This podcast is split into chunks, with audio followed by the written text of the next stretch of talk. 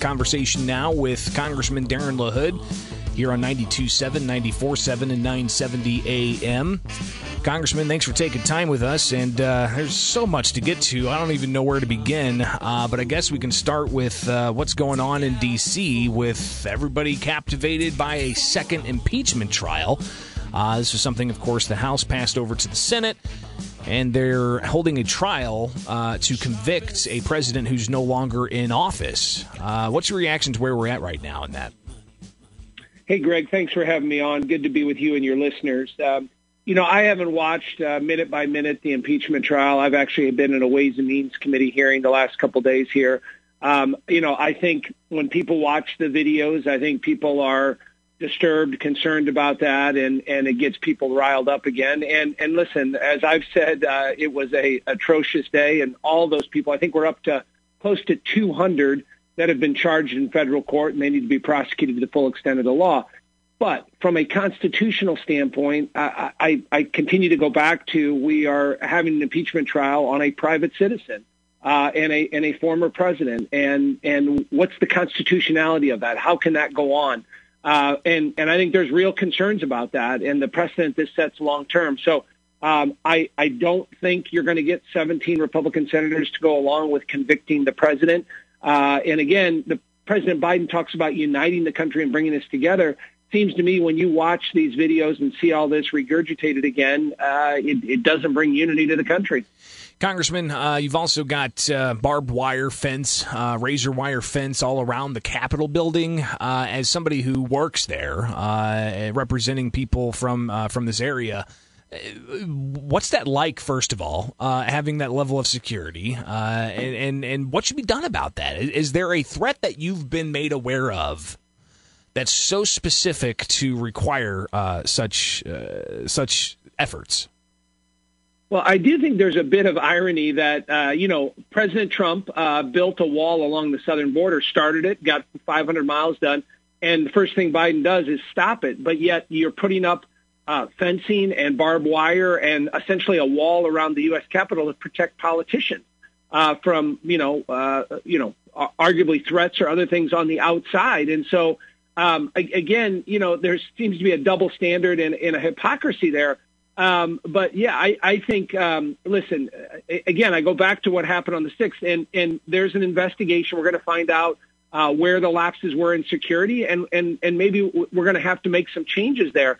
But to have this type of fortress mentality that I think, you know, Pelosi uh, enjoys having, uh, I, you know, I, I think long term we can't sustain that. Uh, there's no doubt we got to protect our capital and, and do the things we need to do but I think uh, we're going to the extremes at this point. Congressman Darren LaHood joining us here on the WMAY Morning News Feed 744 now in the capital city, and it's frigid out there. We're looking at about 18 the high today. Uh, Congressman, something else that uh, just surfaced to the top of the news is how much money Illinois could get from uh, President Joe Biden's uh, economic stimulus plan because of COVID 19. And uh, one of your colleagues here from Illinois, uh, Congressman Raja Krishnamoorthi, put out uh, numbers uh, showing that Illinois could get like seven point five billion dollars. Uh, local governments could get uh, you know combined five plus billion dollars. Um, is that the right approach? Can we afford that as taxpayers? Well, I, have said, um, and I've been supportive in the past stimulus packages that where cities and municipalities can show that they have COVID-related revenue loss, and I think you got to be specific on that uh, that we ought to look at how we can help them and get them through this time. But what I don't want is the federal government coming in and bailing out uh, blue states that have had systemic economic problems. Uh, this can't be a blank check that that you know J.B. Pritzker has to then help bail out our pension system. That's not uh, you know good for taxpayers. Remember, Greg, all of this is going on the federal credit card. This new package that President Biden has introduced, which is close to two trillion dollars is money we don't have. It's not in a rainy day fund. And to think that we're going to give billions and billions and billions of dollars to blue states uh, for for for whatever they want to use it for, uh, I don't think is a good and wise use of taxpayer money. It is not being frugal. And again, I, I, introduced a bill last year taking the carrot and stick approach. States like Illinois, which of course we have 140 billion dollars in unfunded liability, uh, we're one of the worst run states financially in the country But let's say we'll give you some money, but you got to uh, pass a balanced budget. You got to create a rainy day fund. You got to make your pension systems or put them on the path to sound fiscal solvency. None of that has happened. And by the way, Greg, 40 other states uh, have a balanced budget, have a rainy day fund, and have sound pension systems. Unfortunately, Illinois is in one of the 10 and one of the worst. Uh, and and then uh, the, the other point that I would make is I supported and helped with a stimulus package of about one trillion in December. We've only spent 20 percent of that, 20 percent of the one trillion, and now we here we are adding on another two trillion. Let's focus on distribution of the vaccine. Let's get it in people's arms. That's what we ought to be working on, and then disproportionately affected businesses. Uh, frankly, um, I think it's too much money. I can't support it at this point. We're talking with Congressman Darren LaHood here on the WMAY morning news feed. Uh, other issues I definitely wanted to uh, get to here and uh, kind of a round robin of topics. So I appreciate you jumping around with me. Um, but let's talk about some of the actions that uh, President Biden's taken thus far, uh, and and we'll talk about the U.S. attorneys in a moment. But um, what's going on with China? I've seen you know a few headlines here and there that we're going to learn more and we're going to take a different approach and uh, you know kind of reversing some things that uh, the former president did on his way out uh, concerning China. Uh, how much of a threat is China, and do you think that President Biden is taking that seriously? I, I do think uh. I'm taking a wait and see approach. Um, but I do think this may be one area where there will be common uh, ground between the Trump administration and the Biden administration. Uh, if you listen to Janet Yellen during her confirmation hearing, of course, the new Treasury Secretary, mean, she described China as uh, a confrontational threat, an adversary. Um, you know, those are words that maybe hadn't been used in the past. I mean, I, I would go further and say they are an existential threat, right? Uh, from a national security standpoint, an economic standpoint, from a human rights standpoint. Um, and, and Biden announced yesterday he's creating a task force with the uh, Department of Defense. And so I take that as a good sign. Um, but we have to take it a different approach. China continues to manipulate uh, not abide by the same rules and standards that every other industrialized country in the world does. On the technology front, whether it's Huawei or others, um, you know, they uh, are, are, again, going by a different set of rules and standards. Uh, our tech companies are con- completed are, are treated completely different in China. And so, um, uh, you know, w- we can't have the same approach that Biden had during the Obama administration. That did not work. Uh, the evidence supports that. And so we have to be bold on this. Now, I'm generally, Greg, not a fan of tariffs. Tariffs are taxes, but arguably President Trump got the Chinese to come to the table because he used tariffs. He used some type of, he used some sanctions there. You got to play hardball with them to get their attention. And I do think Biden will try to partner with some of our like-minded allies around the world to go after China it needs to be treated as an existential threat. Congressman, you talk about tariffs. Uh, I'm going to be talking with a, uh, restaurant owner out of Chicago here soon uh, about tariffs, and uh, they're looking at possibly um, uh, doing something about tariffs for uh, goods from overseas.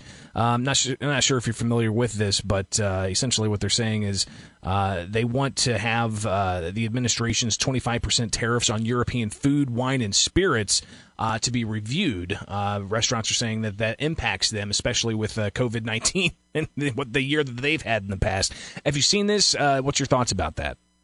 Yeah, I'm familiar with it, and and um, the problem is many of our other ag products, corn, soybeans, our livestock, our our chicken, the, the Europeans won't buy it. I mean, they have these standards that relate to GMOs and other things. And by the way, we sell it every place else in the world, and they won't allow our ag products. So they've been very discriminatory against our ag products. You talk to any farmer, uh, and and it's it's it's again, it's a double standard that the Europeans use. So that's been the holdup on the tariffs. I do understand the the consequence that the tariff has had on on restaurants. I, again, I, I'm open minded on that, uh, but we have to get um, some tangible changes uh, and results out of the European Union so that they don't continue to discriminate against our. I mean, in, in these trade wars or these tariff wars, Greg, ag always ends up being the pawn. Uh, they, they always end up being the one caught in the middle. Uh, and that's been the dispute uh, long term. But uh, listen, I, I understand full well uh, the stress uh, and the anxiety that restaurants are under. Um, and I would be open minded on, um, you know, relieving the tariffs if we got some um, commitment from the Europeans that they're not, not going to treat ag the way they have been. Congressman Rod. Uh, Congressman Darren LaHood, about uh, uh, mixed you up there. Uh, Congressman Darren LaHood here on the WMAY morning news feed. Uh, there is bipartisan uh, disappointment, including your colleague Congressman Rodney Davis and Congressman Mary Miller, joining with the likes of Senator Dick Durbin and Senator Tammy Duckworth, criticizing the Biden administration's move to request that.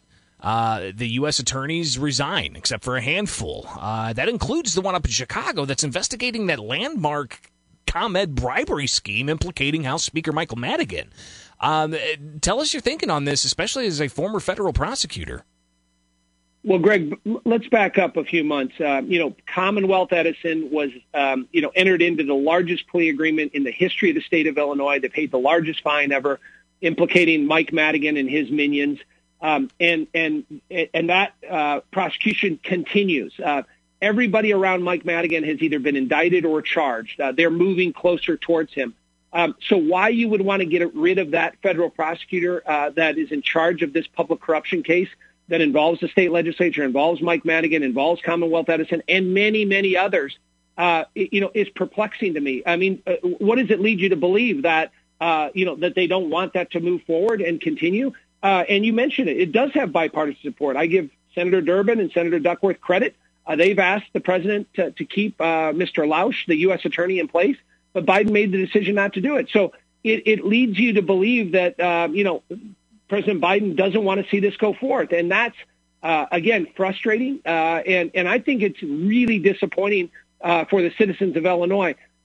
We, have had such a problem with public corruption and public officials, and it seemed like we were right on the heels of of, of getting uh, uh, uh, other indictments here at the end to close the loop on this, but that didn't happen. And so, uh, you know, we wrote a letter yesterday, as you mentioned. Uh, we're going to continue to stay on the Biden administration, and I hope uh, that they reverse their decision and keep Mr. Lausch in place for the taxpayers of the state of Illinois. Do you think that this should be made an issue whenever Merrick Garland goes up for confirmation?